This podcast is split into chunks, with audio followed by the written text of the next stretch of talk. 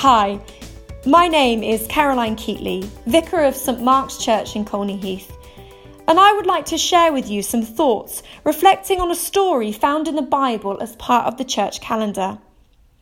It is a story of how Jesus stands up against injustice and greed. The story tells of how Jesus finds people selling cattle, sheep, and doves outside of his place of worship, the temple. They're doing this for their own gain and financial benefit. Jesus' response?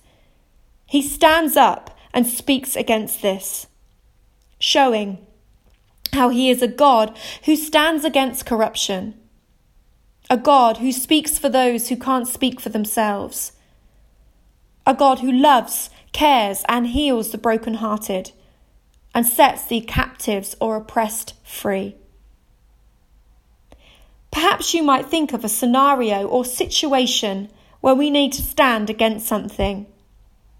Maybe it is supporting the fight against loneliness, the fight against racism, the need to rebuild back a better society, or perhaps considering how in our day to day lives we need to stand for kindness and love in our relationships and jobs.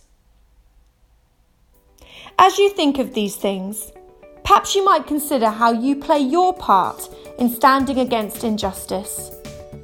And whilst doing this, might consider how God cares for you, for humanity, and the world around.